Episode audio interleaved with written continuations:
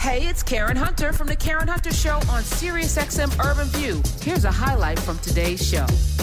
He ran for president, he ran for mayor of New York. He now has a book called Forward Notes on the Future of Our Democracy. All of you Yang Gang members, get ready for the math man himself, Mr. Andrew Yang. Welcome back to The Karen Hunter Show. It's great to be here. Thank you, Karen. Great to see you, Sina. Yeah, uh, thanks for having me. Yes, yes, yes. We were gonna play When Doves Cry, because uh, you, you know, you've you had a rough week. Um, I've been watching, at least on social media, been getting your ass handed to you by some people. Uh, first of all, what? How do you uh, continue? I'll, I'll read just the back and forth. So you you tweeted why I'm leaving the Democratic Party, Andrew Yang, and then you put the blog up. Uh, and then Malcolm Nance, who we had on this week, added you, and and he said because as rich dude, trademark, I secretly, and he, this is him quoting you in his head, I guess. As a as a rich dude, I secretly prefer a Trump dictatorship, the end of American democracy, and ridding us of the pesky liberal voters who refuse to see my benevolent techno genius! Exclamation point! Hashtag buy. And then you said, "Why so scornful? The world isn't so black and white." And then he came back, and then you, it was uh, thoughts, thoughts, thoughts on this exchange, just with Andrew Yang. I mean, not with, with uh, Malcolm Nance, because you've had other exchanges as well on Twitter. Well, uh, certainly uh, his mind reading of me, I was like, wait, that doesn't sound uh, like what's going through my head at all. So I thought I'd just try and say something, um, you know, moderately uh, pleasant and collegial. Uh, and his statement, in many ways, uh, Karen's what I- I'm trying to help with, which is I get people who look up and say, okay, uh, we're in a very, very tough spot. And it seems like there are uh, groups that are working to make things much, much worse, and that we have to do everything we, we can to stop them. Um, and there's so much of that that, frankly, I, I, agree with, and I've done work in that direction. I think a lot of people know that about me. Um, but in my book, and that I wrote over the course of last year, uh, when you know we, we were indoors a whole lot, um, like I, I went through my journey running for president, and then I went through my journey through the system, and I realized that we're we're being set up. Like our, our system is set up not to work for us. And anyone who's listening to this who's like, "Hey, things uh, aren't working," it's like, yeah, yeah, it's not working. Um, and one of the reasons it's not working is that we have these uh, incentives, both politically and in the media, and certainly on social media, um, to be at each other's throats, to cast some other group as uh, the more as literally our mortal enemies. Like 42% of Americans now think that someone on the other side politically is literally like their mortal enemy, um, and that's going to lead us to destruction and ruin. Uh, and so the question is, how can we actually change up the incentives so that if someone does compromise, they don't get voted out of office, which, by the way, is exactly what's going to happen right now. You compromise, you're probably going to get voted out of office, particularly on the Republican side. If they compromise, they get they get voted out. So then none of them compromise. Right. How do you make it so that if they compromise, they get to keep their job? And you're not going to believe this, but there's actually a way to do it. And so that's the path I'm taking now is to try and unlock people from these perverse incentives that are, are going to destroy us all.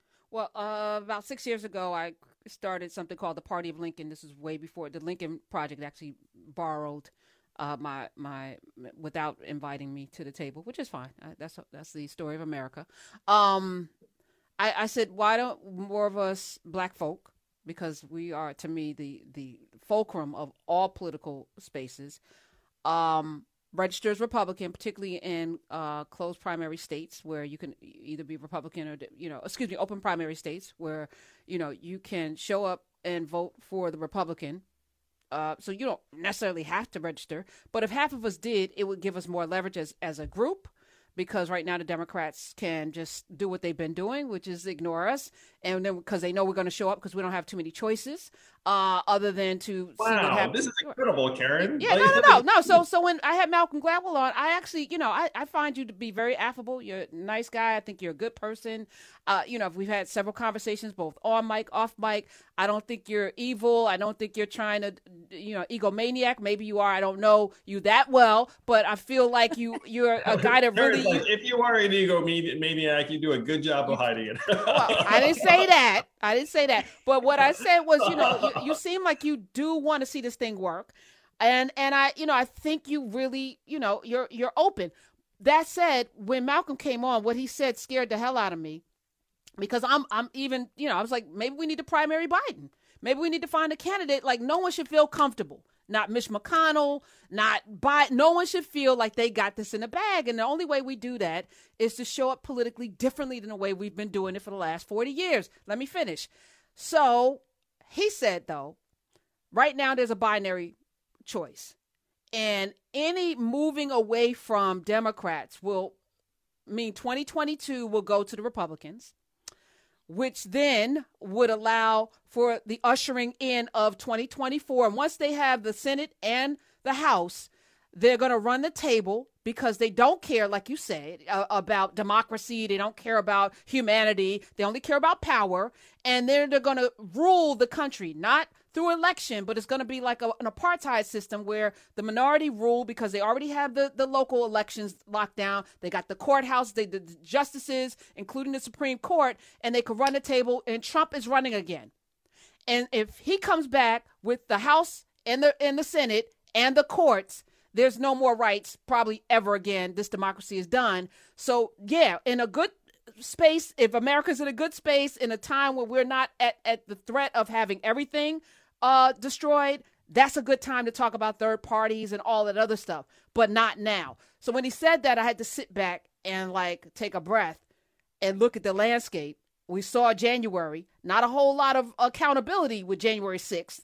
And we're seeing what's happening right now, even with the damn uh, debt ceiling. Like they don't care. Chaos works for them. And that's how they can keep power because they don't have anything else going for them. So this chaos, this this all all this dissension and all this divisiveness is good for the Republican Party. Why would we just hand them 2022 and 2024? Let, let's say I agree with everything you just said in terms of the nature of the danger, its seriousness, the timing, all of it. Why are we on the edge of total disaster for our democracy. And the reason is because we have a system that's set up that has actually very, very few safeguards if one of the two major parties succumbs to terrible leadership. You know, uh, because everyone in that party then falls in line because, again, it's their job. If they don't, uh, you're seeing it in different quarters. But there's been one big counter example, and that is Senator Lisa Murkowski of Alaska, only Republican senator who voted to impeach Donald Trump and is up for reelection in 2022. Think about that. You're up for reelection in a minute, you're a Republican, and you vote to impeach Donald Trump. Her approval rating right now among Alaskan Republicans is 6%. It is political suicide. So, why did she do it? How did she do it? And the reason she did it is that Alaska last year got rid of closed party primaries. So instead of having to go through the 10 to 20% most extreme Republicans, which she obviously loses based on that 6%, Lisa Murkowski now goes straight to the general public of Alaska and goes to the 51% and says, Hey, I've done good work for you. I'm a reasonable person. I'm an independent. I've got my own judgment. Maybe you should have me back. So let's say you think that the threat is that you have a malignant actor who's overrun one of the major parties. One way out of it is to make it so that members of that person's party actually can exercise their own independent judgment, maybe stand up for democratic safeguards, maybe even vote to impeach, and still keep their jobs. So that is the mission. You know, there are different ways to tackle the same mission. Um, but if you actually change the system of incentives, then you can unlock people from the thrall of a bad actor who is taking advantage of this really, really fragile system that that unfortunately has been built up.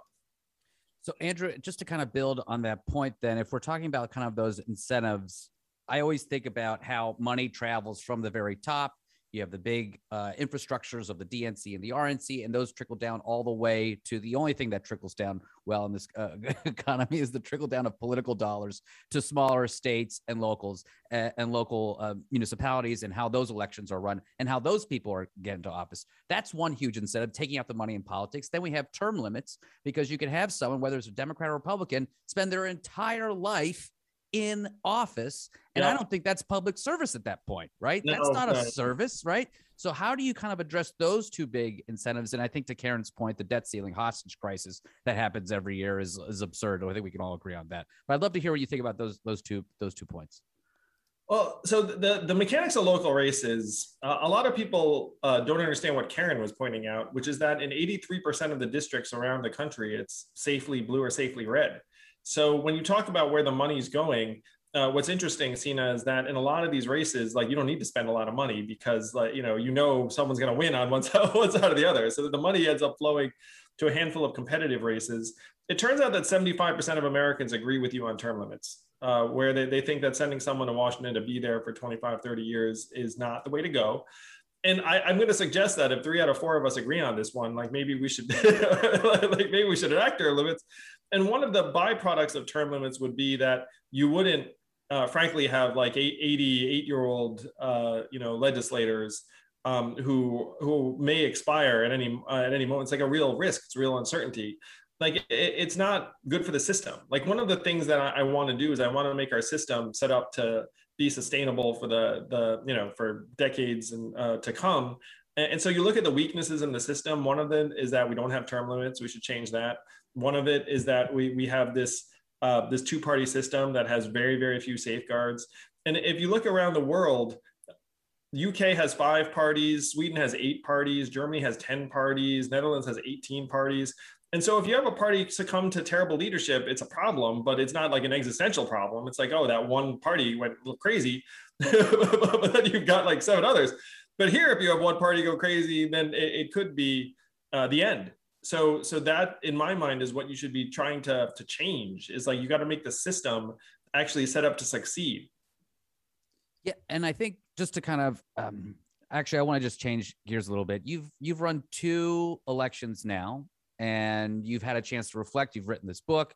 Uh, you've been through the New York. I think the running in the New York mayoral race is probably the only thing worse than that is becoming a New York City football quarterback at the Jets or the Giants, right? I think I feel just, for I feel for Zach Wilson. it's yeah. very difficult life, right?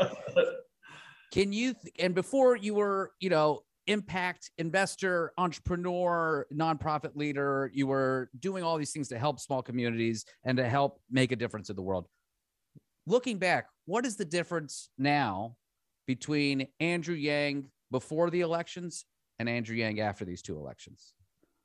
Well, I've certainly learned a lot. And uh, I uh, wrote in my book about the experiences of running for president um, because uh, it was such a whirlwind during, during the time, and I wanted to try and get the lessons down as much as possible. But if you rewind, let's say three years ago, no one's heard of Andrew Yang. I'm just like a random yeah. dad walking around New York. Um, I uh, run for president and help advance uh, Martin Luther King's anti-poverty platform. And uh, you know, I'd be the first to say, it like, it was never my idea. Like, you know, that that people like Dr. King had championed it long before I, I came back around. Um, and then I ran for mayor, uh, lost that race. Right now, I'm just trying to do as much good as I can. And thanks to the people that have supported me, um, like I feel like I'm in a position where I can do some good. And so like that's what's changed in me, Sina, is that, you know, like now uh, I I'm very, very, very concerned about some of the problems that Malcolm has laid out. That like we can see and feel it. Like like things are very, very bad. Um, and then I have to try and do my part to help. And this to me is an approach that would help set us up for some kind of success.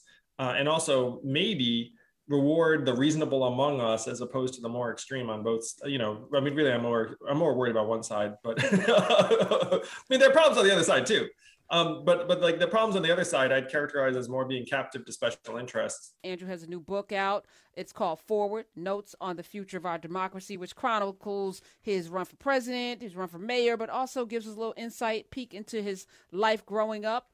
Uh, child of an immigrant, of course. And uh, there's one one passage where you talk about your dad coming home uh, from IBM, just frustrated that you know he and some of his brethren did all of the work. They're doing all of the work, but they're taking orders from people who can't do what they do. And, you know, that frustration of having somebody tell you what to do when they can't, when they're not the ones doing it, only because of stat, you know, be, of race or what have you. How did that impact you? And then now that we're in this space where there's so much racial division, raising your children in this, how are you different than your dad?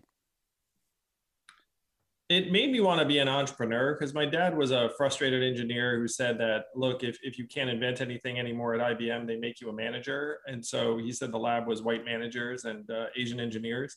And i heard this when i was 13 years old and was like well that sounds terrible.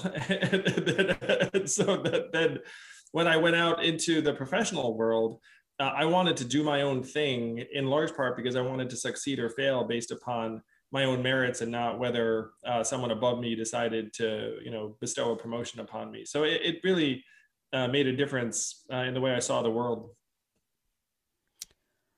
and and now uh, I mentioned before I went to break about your name being Andrew, and you were happy because that gave you some modicum of quote unquote normalcy. And I, I, I feel just the opposite now. Like I challenge my students. I have uh, students from all over the world, including a, a, young lady from Taiwan. I have a young man uh, from India. Uh, and he's got a name that is so long it goes across the screen, but I've learned how to say it over the last several weeks that he's been in my class. And uh, I think it's important, you know, identity and connection to your culture because it forces America to become the thing, the more perfect union, by each of us showing up as our full selves. And that's another question, I guess, was tied to you raising your children. Are you doing it differently? My kids are growing up so much differently than I am. It's crazy. I mean, uh, you know, if you're the son of immigrants, then your parents don't know anything about anything, and you know, it's like rolled around. And I remember uh, I went into school sometime fourth or fifth grade, and um, I went to sleep in the same clothes I wore that day. Like my parents hadn't discovered pajamas or whatever. And then when the kids found out that that that was the case, then you know I was mocked mercilessly. So I will say that my kids have like have pajamas. they're, they're, like not to throw my parents under the bus. I mean, you know, like my, my parents did the best they could and uh, were incredibly loving in their way. Um, but you know, like the next generation, I mean, my kids seem so soft compared to my brother and me. Like my brother and me were just like left to our own devices and you know, like uh, around a bunch of roughnecks. And I look at my kids, and I was like, oh my gosh. Like, you know, one of the reasons why I'm doing what I'm doing is I have a joke, but it's true. I was like, my kids are not rugged enough to survive the American apocalypse. you know, I mean, I mean, it's like like we got to keep our stuff together so that uh, you know my kids can stay soft. Yeah, interesting. Andrew, I guess to build on that, yeah, we were talking over the break. You know, I'm a child of Iranian immigrants and stuff like that, and I, have always found a great connection with other children of immigrants as well. It's, as we talked about, there's a lot of similar ways that you were up, upbringing and stuff how do people like us, how do first gen Americans, because we're always the ones that kind of straddle that line of we love America, but we also understand the hypocrisy that is baked into the sales pitch of America that brought all of our parents here. And now we're the ones that are like, hmm, maybe that's not exactly what they all signed up for how do you get us to be more involved? How do we start getting engaged in democracy and running for local office more? Because I feel like we're the diverse group of people. We have a lot of us have professional degrees that we're paying debts on still. And then we're the ones that really believe in the promise that, that America can be a more perfect union. I relate to that deeply because I love this country, but I struggle with it and struggle with uh, some of the, the hypocrisy um, in the sales pitch, the way you described it. And I think that certainly I feel uh, this responsibility now as one of the more highly visible Asian Americans uh, is to, to try and activate people to do more uh, because the country needs us like really, really badly right now. This country is not doing well. Uh, and I do think that people who are relatively recent arrivals to this country have a different perspective. We can show up on the scene and maybe point something out that has been around for a while that everyone has kind of taken for granted. Like, for example, that we uh, are trapped in this duopoly that is completely contrary to the founding fathers' vision, and we know it's not working. Um, so let's change it as quickly as possible. And I know there are concerns, and I know like you know the, the other side is nuts, and I know all that stuff. but, but, but if we were to change the process, I'm going to give you all an example that, that I think I'll speak to. If the Republicans had used ranked choice voting during their nomination process in 2016, Trump probably never becomes president. Because even while he was womping everyone, he had like 35, 40%. But it's not like he was getting to 51%. Just the other candidates were splitting up the other 60. Uh, not, not a lot of people were saying Jeb Bush won, Donald Trump two. You know what I mean? Like that wasn't a thing. So if you'd had a different process, you'd actually have a much better outcome and so right now that's what i'm chasing it's like let's modernize our process as quickly as possible so how, how does you walking away from the democratic party how does that impact 2022 you said you're fighting for not 2024 2022 andrew yang leaving the democratic party which right now is the one thing standing in the way of absolute tyranny uh, absolute tyranny. How does that help us for 2022 what it helps us do is go to states that are red and blue and purple and say, hey, we should change up the process so more points of view are enabled, have ranked choice voting, have open primaries that liberate our representatives from the extremes. Imagine if a Democrat went into a red state and was like, "Hey, let's make these changes." People would be like, "Get out of here!" You know, uh, like you're you're a Democrat. You're just trying to mess with things. Um, but if you're an independent saying, look, this works better for everyone, the state that's done this already is a red state. It just means more people can participate. Then it has a much better chance of success. So, uh, again, I brought up Jill Stein, Ralph Nader, um, Ross Perot, which actually helped. I was going to say Ross Perot. Don't, don't sleep on Ross yeah, Perot. I, I, would never sleep on him. Thank you, Ross Perot. We gave us Clinton for eight years, which uh, was way better than that Bush guy. Um, are you going to run as an independent in 2024? Is that the game plan? Are you teeing it up? Are you going to be raising money for independents leading up to 2022 for for the midterms, for local elections? What's the game? What's the game plan? So the Forward Party uh, is open to registered Democrats, independents, registered Republicans. We're going to help candidates that want to change the incentives to make everyone more reasonable. And you can be behind that as a Democrat, as a Republican.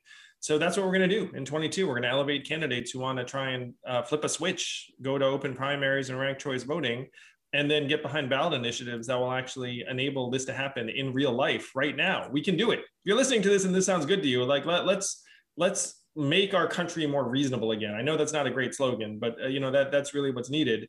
Um, and we can do it in, in November 22. Karen's weighing it. Karen's deciding if she likes it. no, it's not bad. It's not bad. It has a nice ring to it. Um, and I think it's what need what needs to happen. I just, I'm just, you know, I, I was saying now is the time. We can't wait until 2024 to, to then bitch about the lesser of two evils. That's been my kind of argument. I, I know folk, are, you know, there's a lot of misinformation and disinformation out there as well that we're sifting through. So I'm struggling with being responsible with this platform, making sure that we do not derail any progress. I don't want to clip Joe Biden's Achilles, but I, I feel like there's there's we can do better. And so uh, yes, he's doing the best he can. Uh, but that means that Congress needs to, you know, we, we I feel like we're not holding anybody really accountable and no one is fearing anything, eh, you know, in their local spaces because the Republicans know we always got Mitch McConnell who's going to gum up everything until we can get back into power. Which, why is he running unopposed? Why isn't he being primary? You know, I just feel very strongly about that. Well, one, one thing I will say too is that if you look at the appetite for some uh, independent option or third party option, it's actually higher among Republicans than it is among Democrats. So if you were to try and make a case that this could help swing a balance in a way that, uh, that you're going to like, uh, that case is actually very much there in the numbers. Okay. All right, let's take a call uh, or two, 866-801-8255. Uh, Atlanta, let's head to Atlanta. Victor, uh, Victor, you're on. Hi, Victor. Hey. Yeah. Hi, Karen. Hey. Hi, Andrew. Uh, thanks for your run. You kind of pushed the envelope a little last year to force some things that we're seeing now with the the three trillion uh, budget uh, human infrastructure thing. That was one of the things that I think your running helped stimulate. But the problem Thank you, I see, a lot. I, I like everything that you're saying, Andrew. But the problem that I've seen over my 40 years of being an active voter is that the problem is at the local level. You hit it right about open primaries. I live in Georgia where they have closed primaries. So they already know who's voting Democrat, who's voting Republican. If we don't do something about independent redistricting, then none of what you say makes any sense. What happened? I, I, I agree with you that these non-competitive districts are a massive, massive problem. Um, and they are a symptom of both the duopoly and, and party control, where if you're the party in control of a place like Georgia, you're going to draw the districts in a way that really advantages one side. It's one reason why Republicans holding these local offices is uh, so so important. Uh, so I'm with you. It's a massive, massive problem, um, but it's a problem that's born of the fact that if you have a dominant party, then they can draw the lines and and uh, tilt the balance in their direction. If you had a system that didn't allow for such dominance, uh, then we'd be in better shape. But I'm with you. The the redistricting and the gerrymandering is awful. I know you have to run to the next interview. As always, you are uh, a stand-up guy. Appreciate you. Your book, Forward. Hopefully, the Forward Party, you know, can can make some moves that will help America become what she's supposed to be. Andrew Yang, I appreciate you being here today. Thank you. Hey, this is Karen Hunter. You can listen to the Karen Hunter Show live every Monday through Friday at 3 p.m. East on SiriusXM Urban View Channel 126 or anytime on the SiriusXM app.